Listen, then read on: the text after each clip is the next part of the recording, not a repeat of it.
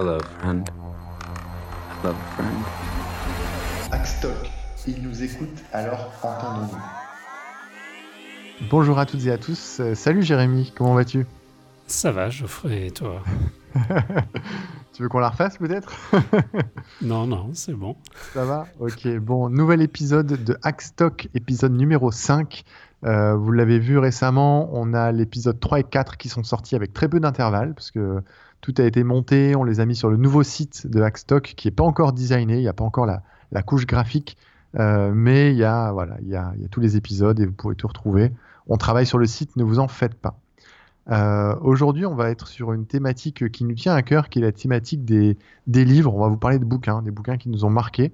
Euh, des bouquins qui, qu'on, voilà, moi il y a plein de livres que j'ai pas lus aussi, donc on essaiera, euh, moi j'essaierai de, de- de- d'aspirer la liste de bouquins de Jérémy pour les lire aussi, et puis voilà, on vous partagera un peu nos lectures. Mais avant, pour commencer, euh, bah, quelques news, hein, comme d'habitude. Honneur, honneur à Jérémy, vas-y, commence. Euh, eh ben récemment, c'est aujourd'hui que j'ai vu, euh, j'ai vu ça. Il y a Facebook qui a commencé à, à afficher des, des petits messages dans le flux des utilisateurs. Alors, c'est pas un gros message avec une jolie bannière qui attire bien l'attention, c'est juste un petit pavé de texte que- qui peut totalement disparaître dans toutes les, tout le bruit que vous pouvez avoir dans votre flux. Et c'est un peu dommage parce que c'est une, impor- une- une information assez importante. C'est le fait que maintenant, ils sont en train de mettre en place une reconnaissance faciale automatique sur les Mhm. photos et vidéos qui sont, euh, qui sont publiées sur Facebook. Mais est-ce que c'était fait- pas déjà le cas? Alors, il y avait plus ou moins le- le- le- la fonction de reconnaissance faciale, en fait, existe Ouais. déjà, bien sûr, mais elle n'était pas automatique. C'est-à-dire que sur une photo qui était uploadée, on Hmm. allait pouvoir, enfin Facebook allait, allait te pousser un truc en disant est-ce que c'est bien euh, Madame Michu? Et là, tu pouvais la taguer. Sauf que là, ça va véritablement être automatisé et Madame Michu sera automatiquement taguée sur les photos et vidéos et donc potentiellement des photos et vidéos qui seront diffusées aux proches parce que Madame Michu est taguée. Donc, Ouais. euh, donc voilà. Alors, suivant C'est les... une façon de taguer automatiquement les, les gens sur les photos, en quelque sorte. Ouais. Et euh, alors, suivant les, les paramètres de, de, de privacy en fait que vous avez sur Facebook, cette option peut être automatiquement activée ou pas. Euh, si vous aviez activé automatiquement le fait que vos photos taguées euh, soient, euh, soient publiées par défaut ou autre, et ben voilà, cette fonction de reconnaissance euh, faciale sera activée par défaut. Sinon, elle sera désactivée. Et donc, il faut bien penser à regarder votre flux. Si vous ne voyez pas le message, de toute façon, allez dans vos settings de Facebook. Et y a Donc c'est la petit, petite flèche qu'on a tout- en haut à droite dans les paramètres, hein, c'est ça? Voilà. Moi, je suis allé voir tout à l'heure et j'ai pas encore accès à cette option. Donc, je pense que c'est tous les comptes n'ont peut-être pas encore ac- accès à cette option, mais ça vaut le coup d'aller jeter un œil Voilà, de temps en temps. Comme, souvent, ils font un, un rollout des features qui est un peu euh, euh, ciblé et c'est pas, ils déploient pas une feature à 1,5 milliard d'utilisateurs en même temps, parce que, parce que sinon ça pourrait poser problème. Donc voilà, Mm. mais allez, euh, allez faire un tour. Ok. Bon, ça, moi, je, regarderai de temps en temps pour voir si, ça, si je peux décocher la petite case. Euh, dans les autres news aussi, j'ai appris que prochainement, euh, le 20... euh, Attendez je prenne la date. Ouais, le 24-25 mars, il y a les journées du logiciel libre. Ce sont les 20 ans. Ça va se passer donc à Lyon, si je dis pas de bêtises. Ouais, c'est à Lyon, c'est ça. Et donc, bah, il suffit d'aller. vous pouvez aller sur le site jdll.org et euh, donc les journées du logiciel libre. Il va y avoir pas mal de choses. Leur slogan, c'est assez intéressant. C'est ouvert à tous et à toutes et contrôlé par personne.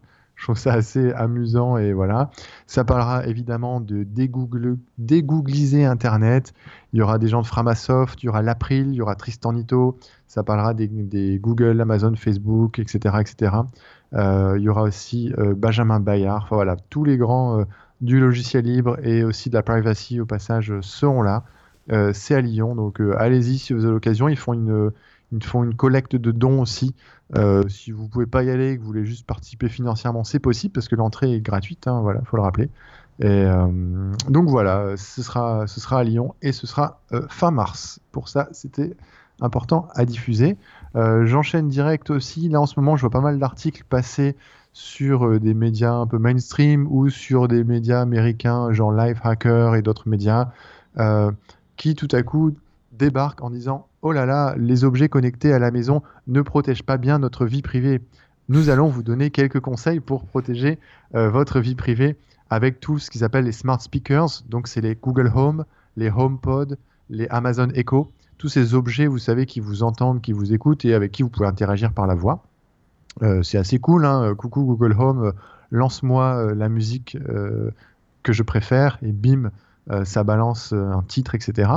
Mais évidemment, bah, l'idée c'est que les machines puissent vous écouter, qu'ils puissent vous diffuser des informations et qu'un petit malin puisse aussi se connecter. Donc, ce que ces sites-là préconisent, c'est de dire il y a des machines, donc des objets connectés qui peuvent être piratés en ayant un accès physique à l'objet, en branchant une clé USB comme sur votre ordinateur par exemple, etc.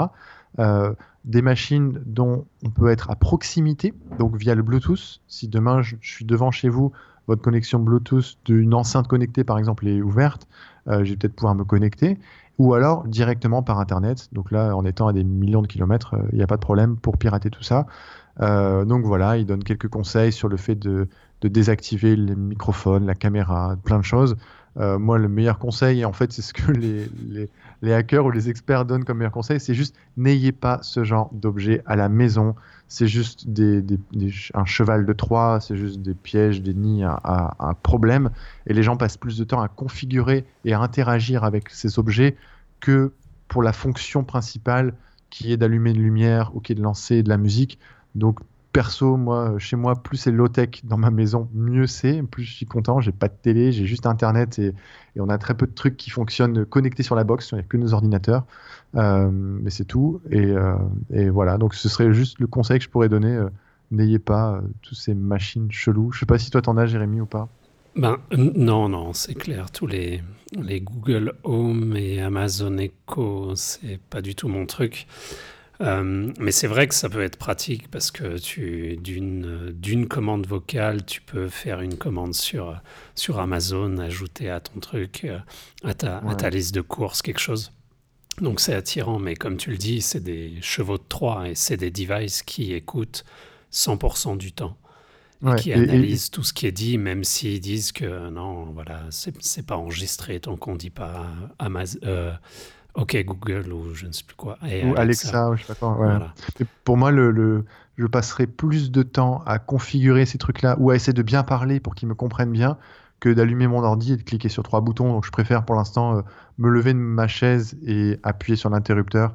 Euh, ça me fait moins de, moins de tracas, moins de soucis. Euh, ça marche à tous les coups. Donc, donc voilà, donc euh, allez voir un petit peu ces articles si vous-même vous avez des objets connectés à la maison. Euh, jetez un œil sur le, fait de comment protéger ces objets connectés, parce qu'au final, c'est des grosses passoires très souvent. Euh, surtout que ça commence, ça débute. Hein. ça fait quelques années maintenant qu'on en a, mais c'est pas encore au top du top, c'est pas encore au point. Donc n'hésitez pas à sécuriser tout ça. Jérémy, tu parlais tout à l'heure de reconnaissance faciale dans Facebook. Est-ce que est-ce que tu as vu passer cette news sur la startup qui euh, développe une technique pour échapper justement à la reconnaissance faciale, une startup israélienne? Je ne sais pas si tu as vu passer ça. Non, mais tu vas expliquer ça? Mais avec plaisir. Je te tendais la perche parce que j'étais quasiment sûr que tu l'avais peut-être vu passer. Euh, justement, le, truc, c'est euh, c'est une, donc une boîte israélienne qui s'appelle, j'ai oublié son nom, mais elle a lancé un. Ah si, c'est le nom de la startup carrément, c'est pas juste le produit. Ça s'appelle D-ID, ça veut dire D identification, c'est pour euh, désidentifier, en gros anti-reconnaissance. Euh, et l'idée, c'est justement euh, un outil qui permet, dans des bases de données dans lesquelles il y a des informations de reconnaissance faciale, d'aller retirer ces infos-là. Et justement, parce qu'eux, ils partent du principe, et on vous l'a déjà dit sur le podcast, que les mots de passe, on peut les changer, un visage, on ne peut pas le changer. Donc si vous faites pirater votre visage, c'est foutu. Donc eux, leur, truc, c'est justement, ils déjouent les algorithmes de reconnaissance faciale euh, qui cherchent à analyser le visage d'une personne. Euh, euh, et, donc ce qu'ils font, c'est qu'ils proposent des images de reconnaissance faciale qui protègent ces images-là en les modifiant légèrement. donc vous pourrez aller voir sur le site de DID, ça s'appelle, je crois, la startup israélienne.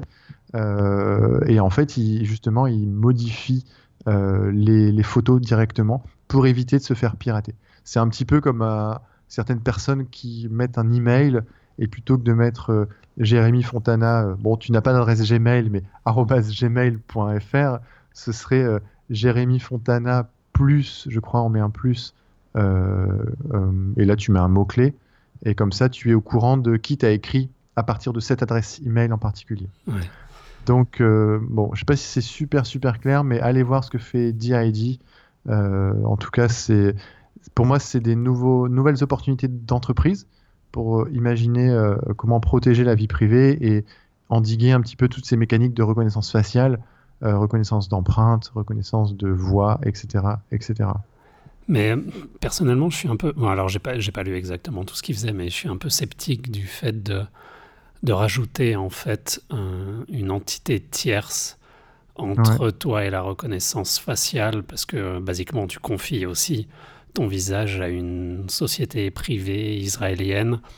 Complètement. ouais. Et bon, les sociétés d'informatique israéliennes sont pas forcément connues pour leur respect de la vie privée, des droits de l'homme et compagnie. Toutes les, Ils ont fait des, ouais, ils ont fait des super logiciels pour les Américains notamment. voilà, ouais, ils collaborent énormément avec le gouvernement américain, donc bon, à, voir et à creuser. Je préfère ne À pas voir. du tout donner mon image à personne. Complètement d'accord. Voilà. Mais en tout cas, ouais, je suis totalement d'accord avec toi. Moi, ce qui me, ce qui m'interpelle, c'est vraiment le fait qu'il y ait des boîtes qui commencent à, à se créer là-dedans, euh, ju- juste dans ces failles-là, euh, qui sont, euh, enfin voilà, qui, qui adressent la vie privée. D'ailleurs, ce qu'ils disent à la fin de l'article, hein, vous pouvez retrouver aussi l'article sur Numérama, vous irez voir, c'est que les, les, les agences policières sont un peu embêtées à cause de ça, parce que justement, la techno va, en gros euh, causer des soucis à la reconnaissance faciale et donc euh, bah, toutes les agences de surveillance, euh, de police, machin, galèrent un petit peu, à- va, va galérer en tout cas un petit peu à reconnaître les portraits. Donc ça risque de brouiller encore un peu les pistes. Euh, voilà, voilà. Est-ce que tu as d'autres news de ton côté, Jérémy? Euh, pas Sur Véro, tu voulais nous parler de Véro, non? Ouais, on, se demandait si on allait parler de, de Vero. Donc, c'est le nouveau euh, énième réseau social à la mode où tout le monde est en train de s'inscrire en ce moment. Pas moi. Toi non plus Euh, s- si, je me suis inscrit pour tester Oh, parce merde. que voilà, je, je développe des, des apps mobiles, donc euh, c'est quand même intéressant de tester l'UX et, tout ça. donc euh, l'UX c'est pas extraordinaire, le design est joli, c'est clair que ça fait beaucoup plus moderne, mais ça fait Ouais. limite trop par rapport à Facebook. L'infrastructure technique est à chier parce que tous les serveurs sont, sont à la ramasse et c'est impossible de se connecter ou de chercher des gens. Ah. Mais, euh, mais c'est vrai que quand j'ai commencé à voir euh, dans mon feed tous les gens qui disaient bah, venez me suivre sur Vero, euh, il n'y a, pas de- y a pas de data, ils n'utilisent pas nos data ou je sais pas quoi. Alors forcément, tu me connais, je suis allé voir les privacy policy. Ouais. Alors elles sont bien sûr beaucoup plus euh, simples et beaucoup moins poussées dans le dans l'invasion euh, de, de la vie privée que Facebook, mais il reste que euh, la société, les sociétés mères, les sociétés filles peuvent utiliser tes données, les revendre à des tiers ou les fournir à des tiers. Ils sont très évasifs là-dessus sur euh, quels peuvent être les tiers. euh, voilà, donc c'est pas du tout un réseau social qui va protéger la, pri- la vie privée. Il n'y a pas Ouais. forcément de business model. Et puis on en discutait ensemble ce matin avec d'autres amis. A priori, le patron aurait des liens. Enfin voilà, c'est quelqu'un d'Arabie Saoudite ou qui bossait là-bas, qui a qui avait, je sais plus, qui avait des affaires avec des migrants, qui a pas payé ses employés, qui a plusieurs millions de dettes. Enfin, donc bon, c'est ça donne pas super confiance quoi. Ouais, de ce que j'ai vu, c'est que c'est le mec très riche euh, qui, qui veut encore s'en mettre plein les poches, encore plus, quoi. Ouais. Donc euh, c'est comme d'hab. Euh, donc ouais, moi je vais, je vais pas m'installer là-dessus parce que j'ai autre chose à faire.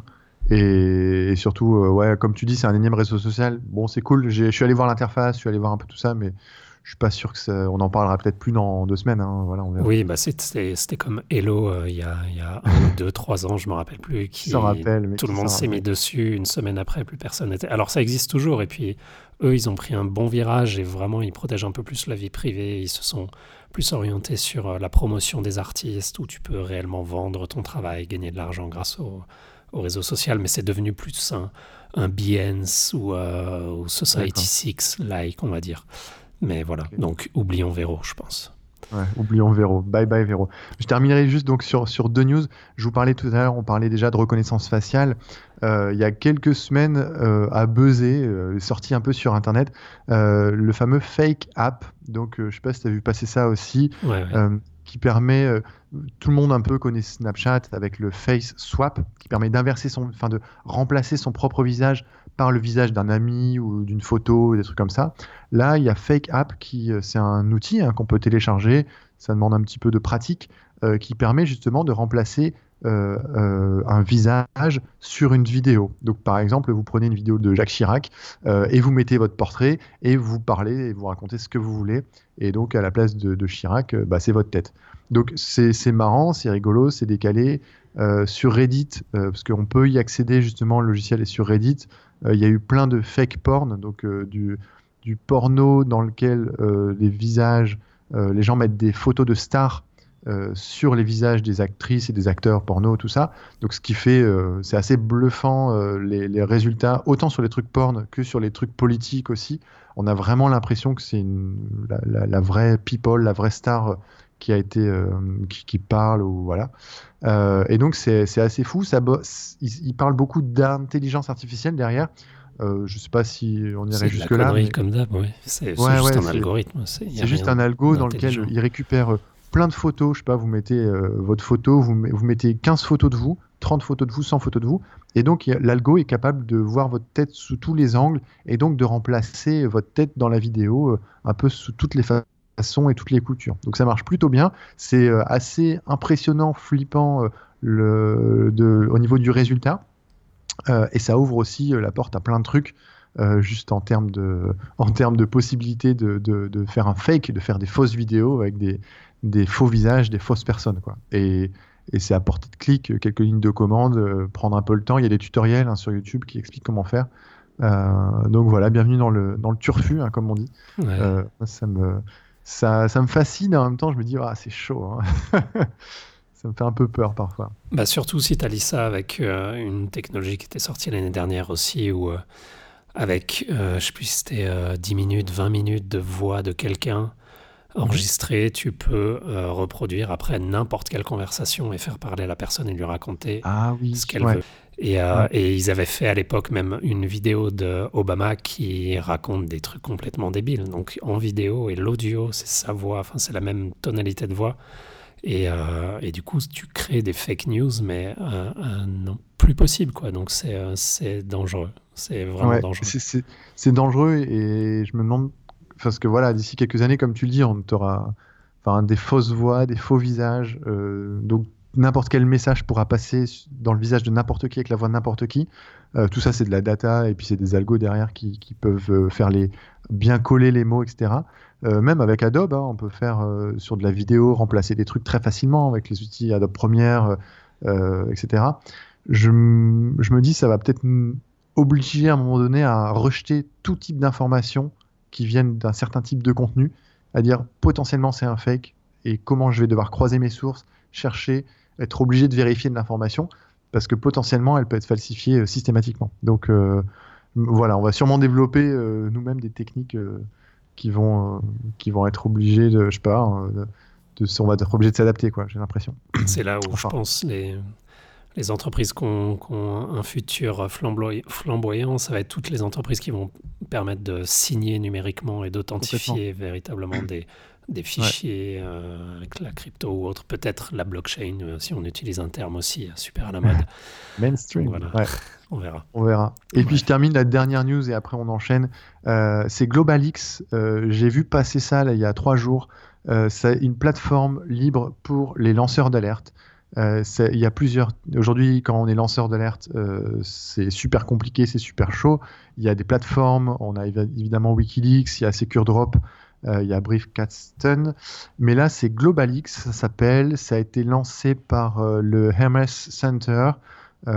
Et l'idée de ce logiciel libre, c'est de pouvoir, donc c'est sur GitHub, hein, c'est sur GitHub, vous tapez Glo- GlobalX, vous pouvez télécharger, installer la plateforme, machin, et ça permet justement de, diffuser et de partager des documents. Ça utilise le réseau Tor, euh, donc c'est chiffré en, AES si on veut, c'est du chiffrement end-to-end comme on dit, et, euh, donc ça va peut-être permettre à certains lanceurs d'alerte de diffuser des messages, euh, des contenus, des documents peut-être plus facilement. Donc euh, moi perso, je suis très loin de comprendre les, les subtilités techniques de ce genre de plateforme, parce que je suis pas du tout expert là-dessus.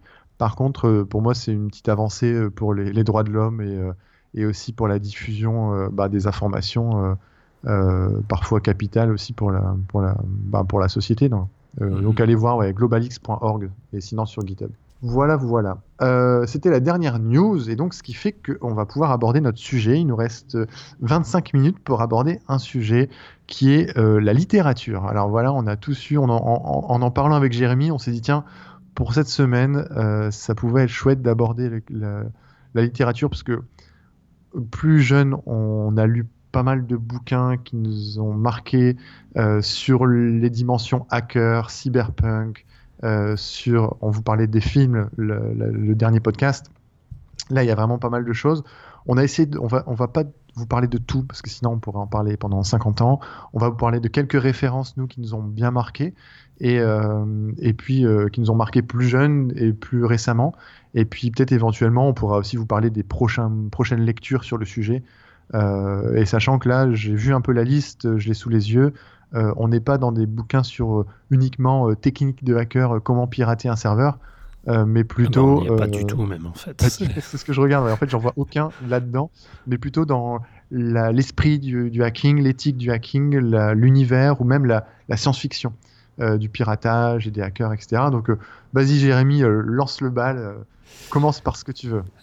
difficile de mais vu que tu parlais d'éthique et un peu l'histoire du hacking, je pense que un des premiers bouquins à lire, c'est euh, L'éthique des hackers de Stephen Levy, qui est euh, fantastique parce que vraiment il parle des, des tout premiers hackers, c'est-à-dire les, les ingénieurs informatiques dans les années 50, 60 au, MIT, à Stanford, les mecs qui euh, passaient des nuits entières à à trouver des petits rubans de papier, à glisser dans des mainframes. Enfin, c'était hallucinant. C'est comme ça que j'ai appris en fait comment a été créé l'open source.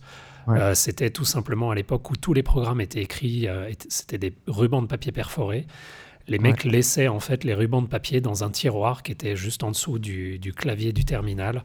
Et donc chacun pouvait ouvrir le tiroir, voir un petit peu, voilà, tel, tel programme il fait ça, il le glisse, il voit ce qu'il fait, il peut l'optimiser, hop, il remplace le, le, ruban par un autre qui a été mis, et voilà.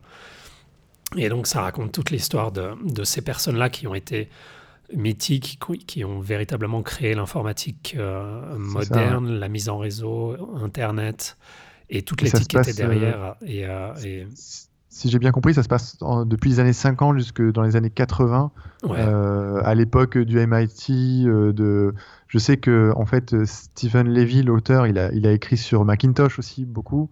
Euh, donc c'est vraiment le, le, le, début en fait de l'ère vraiment informatique, numérique, à bien avant Internet, quoi.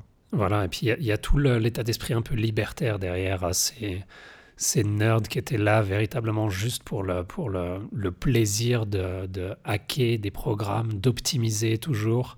Et, euh, et quand, euh, pourquoi est-ce que, entre autres, une petite anecdote, pourquoi est-ce que les, les hackers sont souvent des personnes qui savent facilement crocheter les portes euh, C'est parce que les, les, ingénieurs de l'époque au MIT, à un moment, les, les, responsables du MIT avaient fermé les portes, avaient décidé de fermer les portes des salles, des mainframes et des terminaux pendant la nuit.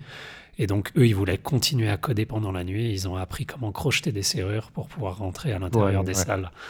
Donc voilà. ce qui fait qu'aujourd'hui, Jérémy et moi avons des kits de lockpicking à la maison pour, euh, pour aussi euh, s'amuser à ça, parce que c'est aussi dans l'esprit, c'est agréable. Et si vous avez l'occasion euh, de vous faire offrir ou d'acheter un petit kit de lockpicking avec un, un, petit cadenas pour vous entraîner, ça m'a dépanné quelques fois et c'est toujours très agréable d'y arriver, parce que c'est extrêmement difficile. Euh, d'y arriver euh, la première fois qu'on crochette un cadenas, euh, c'est assez kiffant.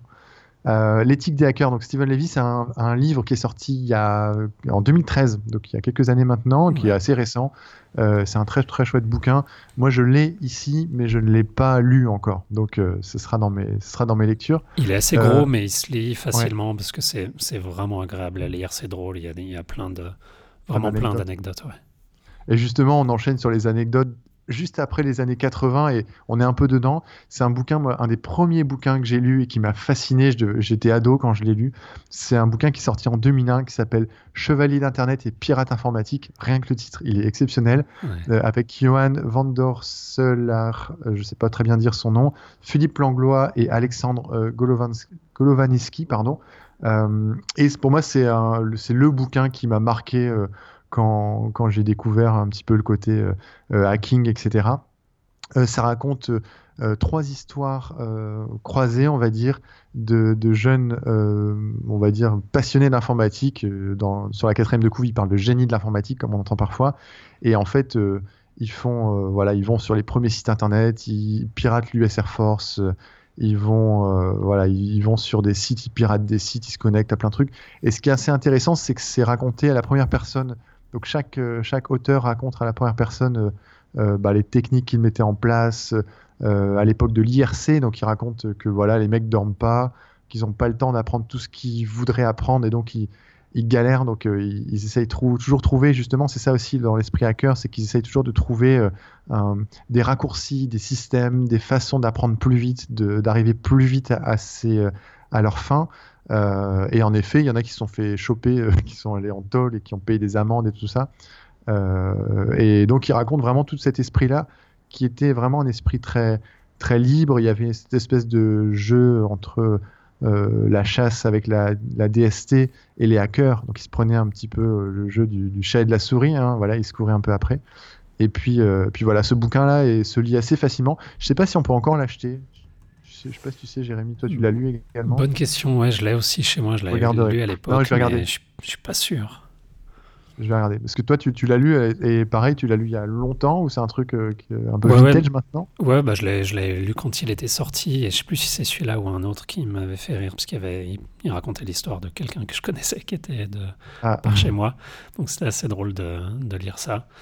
Mais, euh, mais ah, il est toujours dispo sur, euh, sur Internet, ouais, on peut toujours l'acheter. Il coûte 4 euros, quoi, sérieux. Allez-y, profitez-en, c'est vraiment pas cher. Ouais, dans les autres bouquins, bah vas-y Jérém, si t'en as un autre. Hein. Euh, très rapidement, moi, un des premiers que j'avais lu, c'était au début des, années 90, c'était euh, DAO, donc pas dessin assisté par ordinateur, mais délinquance assistée par ordinateur. Ah. Euh, il date de 93 et il est assez drôle. C'est un petit bouquin et il raconte vraiment les débuts du piratage. Donc l'histoire un petit peu avec le fameux, euh, l'histoire connue de Captain Crunch aux États-Unis qui piratait les lignes téléphoniques avec un, sifflet qu'il avait trouvé dans les céréales Captain Crunch.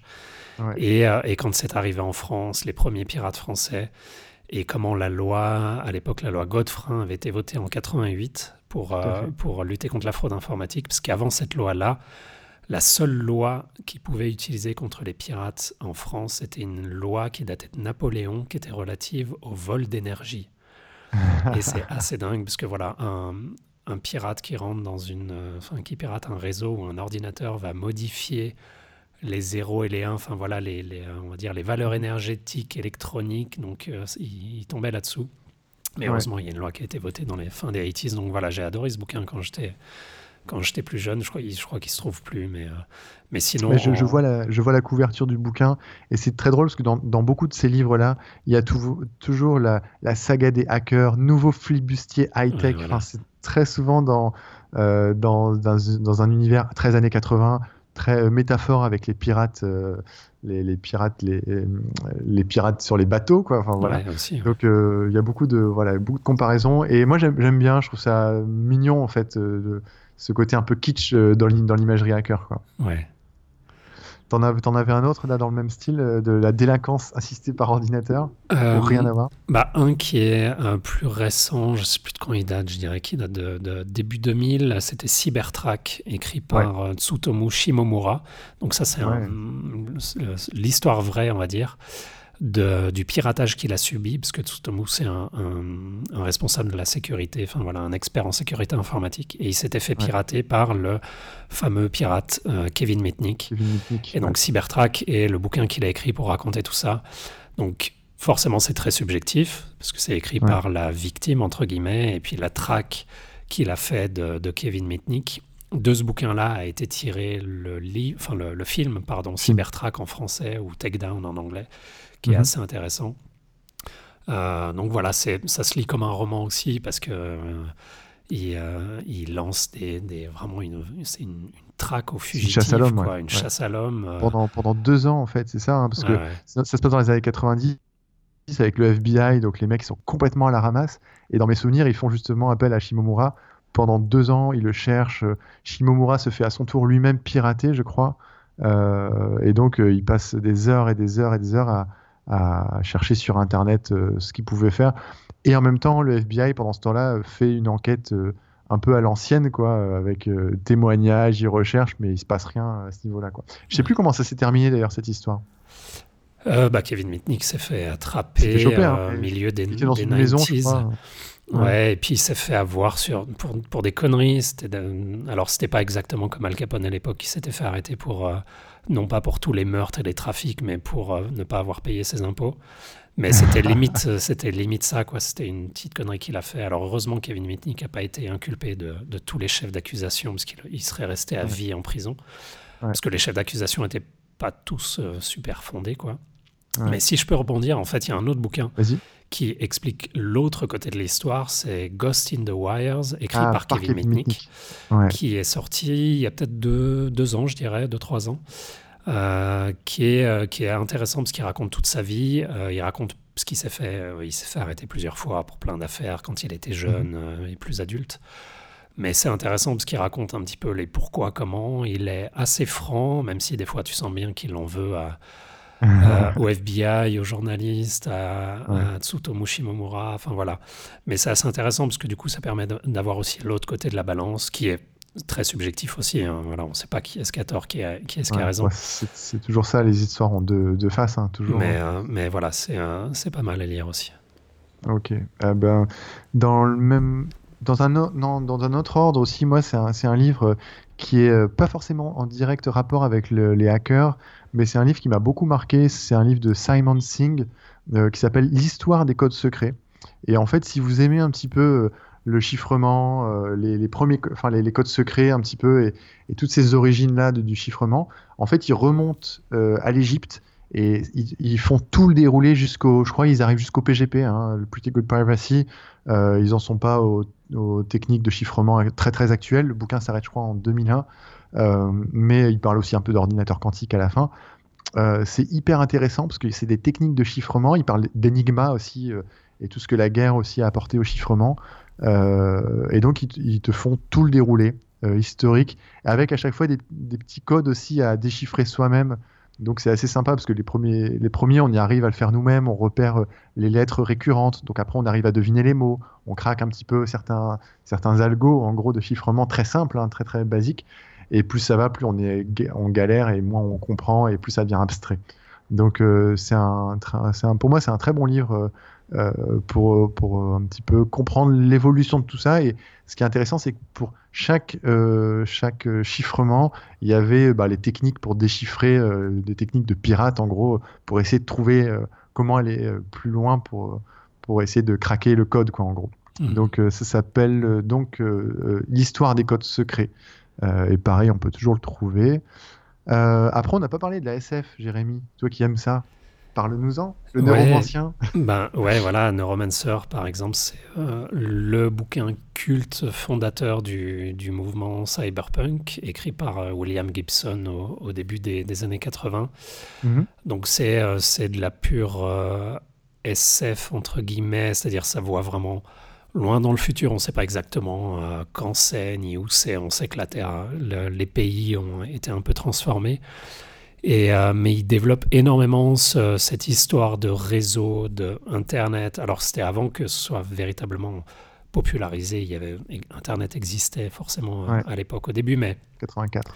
Donc là, tout le monde se connecte au réseau par des par des sortes d'électrodes. Donc c'est c'est vraiment le, le, fantasme de l'époque de de transférer, on va dire, sa conscience ou son utilisation, enfin son, esprit sur un, réseau parallèle, de, de mhm. pirater des, des corporations en passant des glaces, en fait, ce qu'ils appellent des glaces, des, firewalls, des, des protections. Et euh, il y a tout, euh, tout cette imagerie-là qui a été énormément après euh, utilisé dans les films, dans les jeux de rôle, dans les jeux vidéo. Ghost in the Shell, Akira, Matrix. Par exemple. Et, très récemment, euh, sur Netflix, il y a euh, Altered Carbon, qui est, qui est une série qui est sortie, qui n'est pas de très très haut niveau, euh, mais qui est Ouais, c'est visuellement. cool, hein, moi j'ai tout Ouais, regardé. hein.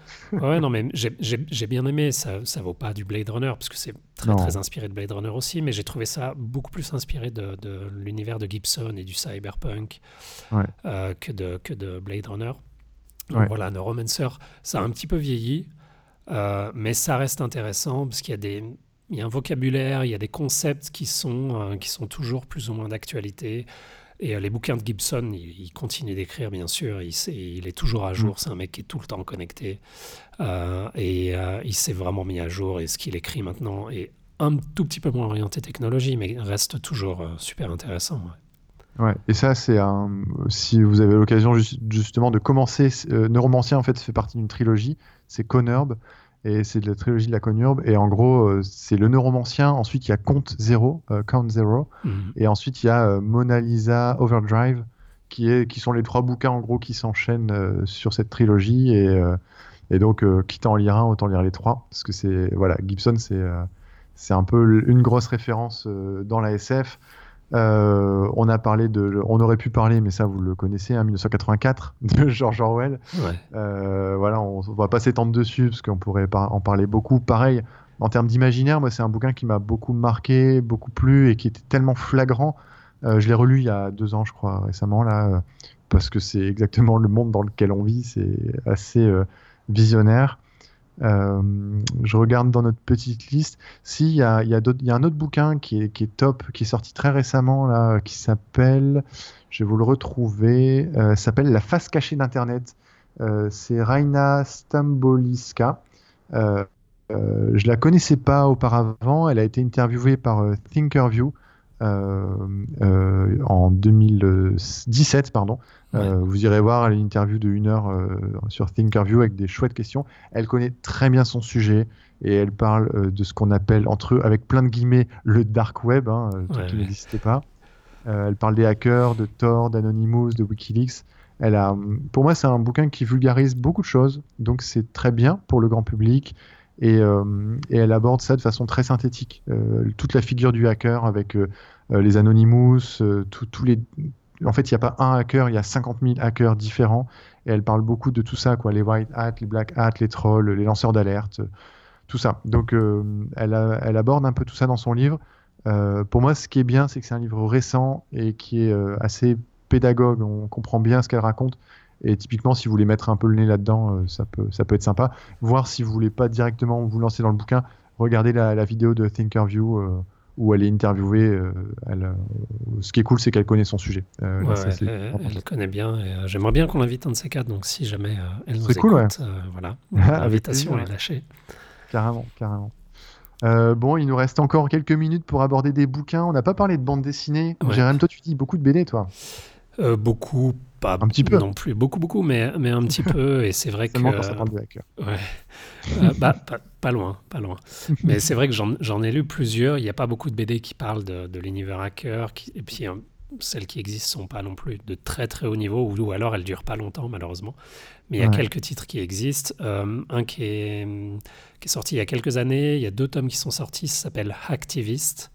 Mhm. Et euh, très étrangement, voilà, le, le- le projet a été lancé par Alissa Milano, c'est-à-dire, oui, l'actrice qui jouait dans Madame est servie pour les plus vieux comme moi, ou alors Charmed pour les, les post-adolescents.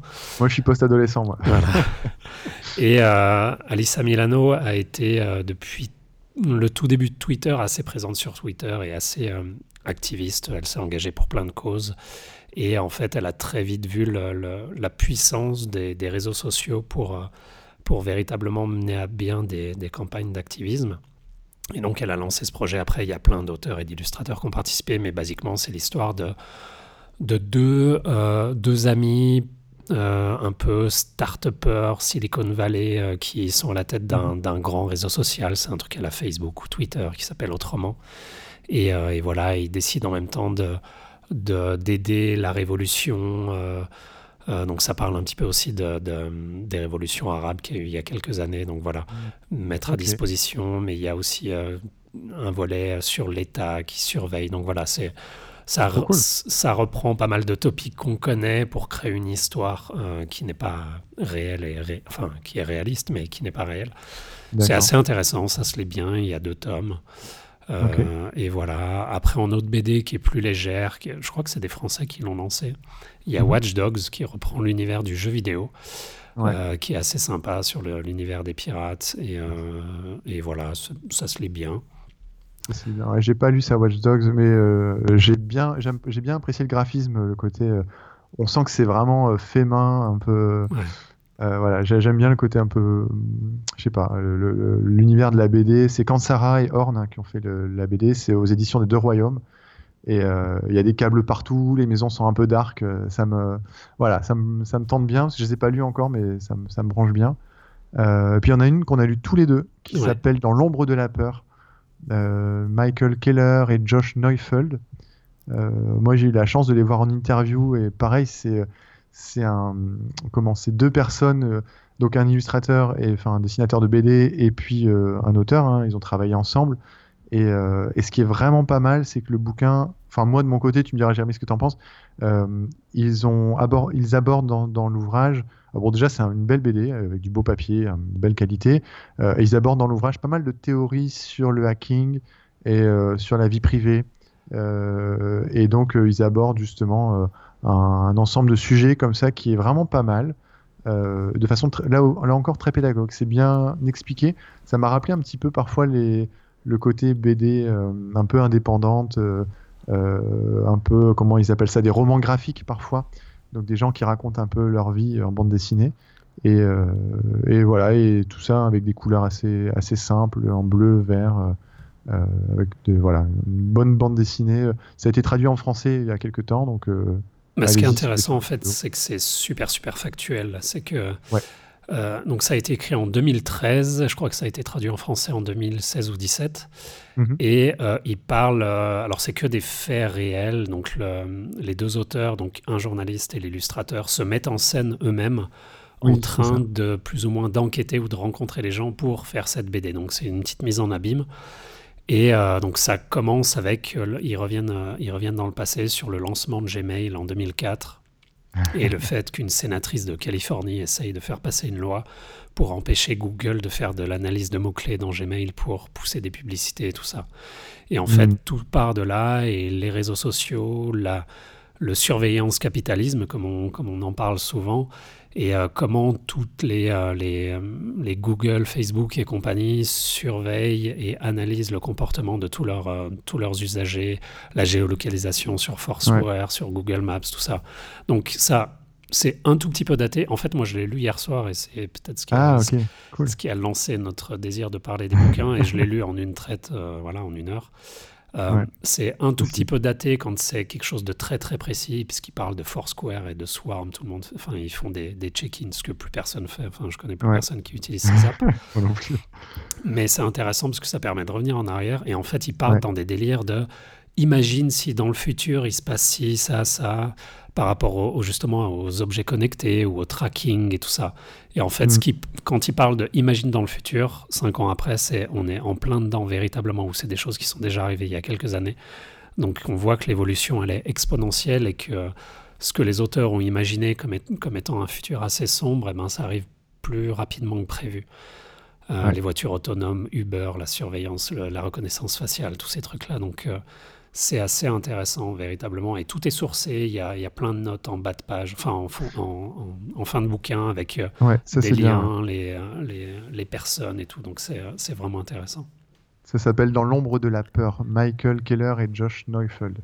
Euh, ben voilà, on a fait un peu le tour. On va pas, il y aurait encore d'autres trucs. hein. On en a passé quelques-unes de, de quelques-unes de BD et de, de bouquins, mais euh, mais le temps passe, le temps passe et Ah, il si, nous reste si- encore. si, euh, je veux dernière juste rajouter un truc. Non, non, c'est en fait, parce qu'on l'a dit un petit peu plus tôt, l'idée, Ouais. c'est pas de parler de bouquins techniques sur comment faire techniquement ci ou ça, ou comment se, projet technique, se, se protéger techniquement ou autre. Tous ces bouquins-là, en fait, ils servent à rien. là. Ils sont chiants, ils sont mal écrits, ils sont assez euh, putaclic, ou je sais pas comment on peut dire pour des bouquins, mais page à clic, non tu vois, euh, je, je toute t'ai envoyé l'autre fois. je- ouais, voilà, j'étais à la Fnac et il y avait trois, quatre bouquins avec le même design, euh, hacker, euh, guide du hacker, euh, je sais pas Ouais, quoi. les enfin, bases voilà. du hacking. euh, ouais. Des, des trucs qui coûtent 30 ou 50 euros, qui font euh, 12 000 pages, qui ont tous une tête de mort dessus. Et euh, en fait, c'est Ouais. tous des bouquins de merde. Enfin voilà, donc si, s'il y a des gens qui veulent essayer d'apprendre comment se protéger ou quoi, les achetez pas, ça sert à rien. Je pense que ça, ouais.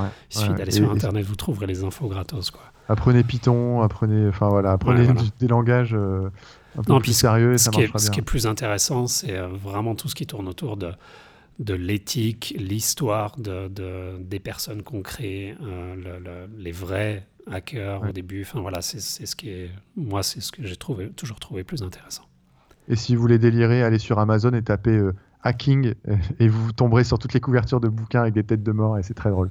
Voilà. Euh, avec des, des- des- des sabres, des drapeaux de pirates. Et des mecs avec des, des hoodies euh, et des capuches, bien capuche. sûr. Voilà. Ouais, carrément. C'est obligatoire.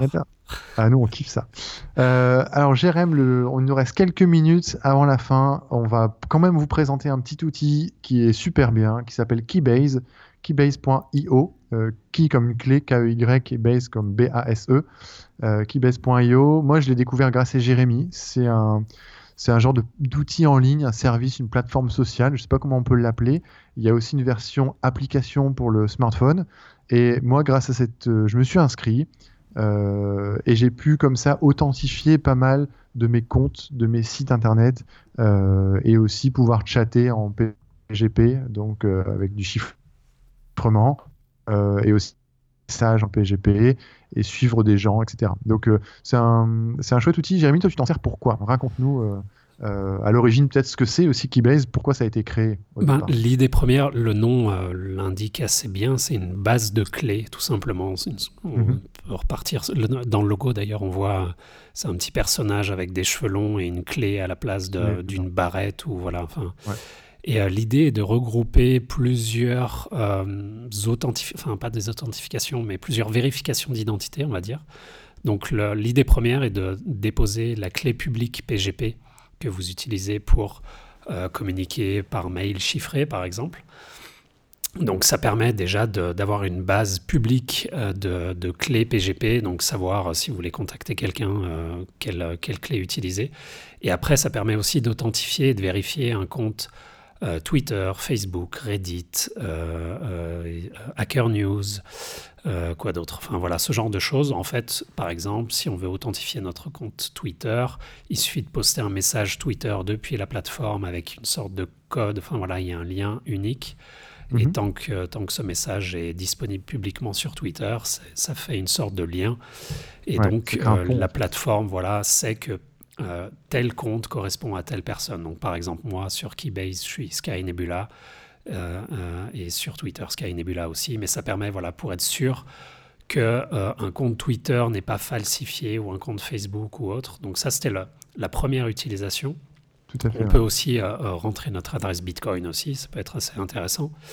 Et après, ils ont développé tout un, tout un panel de services assez intéressants. Ils se sont inspirés de, de Slack, par exemple, Mhm. pour créer des équipes et des channels. Donc, on peut faire du chat un peu à la Slack. Alors, les, les, les features sont pas aussi poussées, mais on peut créer des équipes, chatter de manière euh, 100% chiffrée, privée au public. Donc, Mhm. ça, c'est intéressant. Ils ont euh, fait aussi un système de Git chiffré, donc comme GitHub ou GitLab qui peut être aussi lié aux équipes Slack. Donc voilà, petit à petit, en fait, euh, quand on est une petite équipe de, de- de- de développeurs, de designers, de journalistes, on a envie de, travailler ensemble. Il y a aussi une sorte de, Dropbox-like euh, qui, euh, qui est lié entre les différentes personnes d'une équipe ou de une ou deux personnes. Enfin voilà. Donc il y a pas mal de choses qui se développent. Le chat, bien sûr, chiffré. Ouais. Donc euh, c'est assez intéressant. Jusqu'à il y a peu de temps, c'était que sur invitation. Maintenant, c'est ouver- ouvert au public. Alors pour l'instant, ils ont euh, pas de véritable modèle, de business model euh, euh, très clair. On sait qu'ils veulent faire plus ou moins payer des entreprises plus tard pour des services payants. Mhm. Euh, mais ça reste intéressant. Moi, une de mes craintes, c'est que Keybase appartient à un venture capitaliste qui investit dans Facebook, Airbnb, enfin dans, dans à peu près euh, 75 startups ou grosses entreprises dans le monde. Donc j'espère juste qu'ils ne vont pas essayer de miser sur la revente de tout ça plus tard ou, ou je ne sais quoi. Mais ça Ouais. reste un, un- un service vraiment intéressant. Et si, vous, et si justement euh, le fait de, de justifier vous votre identité, etc., c'est important, inscrivez-vous sur Keybase. Si vous voulez juste envie de tester, de créer une clé PGP, comment ça marche, de chiffrer un message, de déchiffrer un message avec PGP, comment ça marche Et ben pour moi, je pense que c'est un très bon exercice aussi. On s'inscrit, on teste, et justement dans, les options, vous avez euh, euh, juste euh, chiffrer un message et déchiffrer un message. Et juste pour ce principe-là, ça vaut le coup, je pense, d'essayer de s'inscrire. Vous retrouverez peut-être aussi certaines personnes de votre communauté qui sont déjà inscrites. Nous, Jérémy et moi, on est inscrits. Il y en a d'autres. Et vous pourrez peut-être justement échanger avec eux. Donc c'est aussi pour moi un outil de pédagogie pour, euh, pour mettre un peu la main euh, dans le chiffrement ou dans la vérification d'identité, dans, l'authentification, pardon. Euh, c'est voilà, c'est toujours pour moi tous ces outils-là sont bons à prendre, pas forcément en entier. Moi, j'utilise pas du tout le, côté Slack, Channel et tout ça, mais mais voilà le côté validation d'identité et puis bidouiller le PGP, s'amuser avec, c'est toujours toujours sympa quoi. Alors au cas où, parce qu'on a la possibilité sur Keybase aussi de d'héberger chez eux notre clé privée PGP.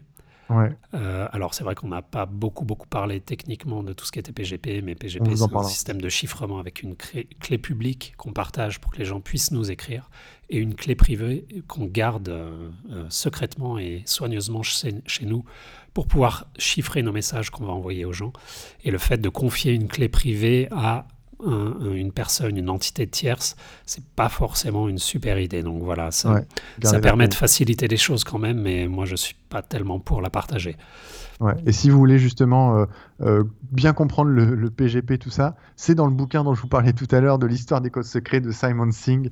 Euh, ils en parlent vachement bien, ils expliquent avec des exemples et tout ça, donc ils expliquent comment ça a été créé aussi. Et, Donc euh, euh, keybase.io, ouais. Voilà, et pour Keybase, on, on- on en avait parlé ces derniers jours avec Geoffrey, pour, pourquoi pas utiliser le- leur euh, fonctionnalité de channel un peu à la Slack pour essayer peut-être de créer une communauté autour du podcast, euh, essayer de- d'échanger euh, de manière Ouais. un petit peu plus, euh, euh, comment dire, centralisée ou euh, un petit peu plus facilement que sur Twitter.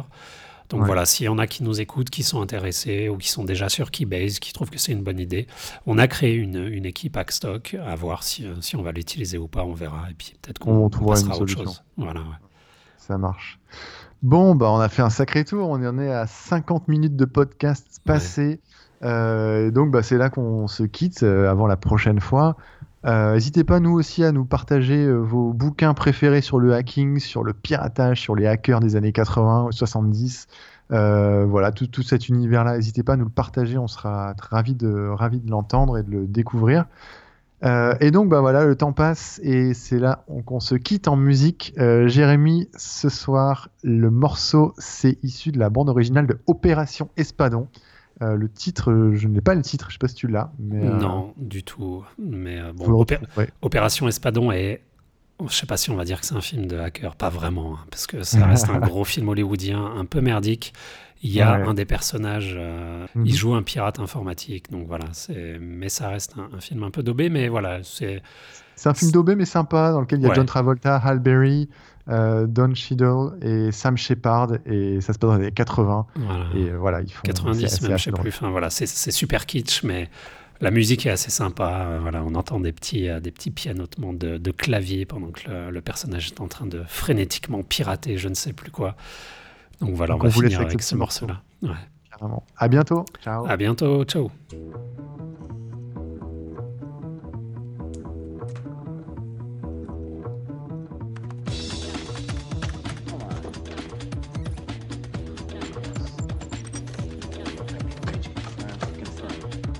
Please confirm, confirm, confirm.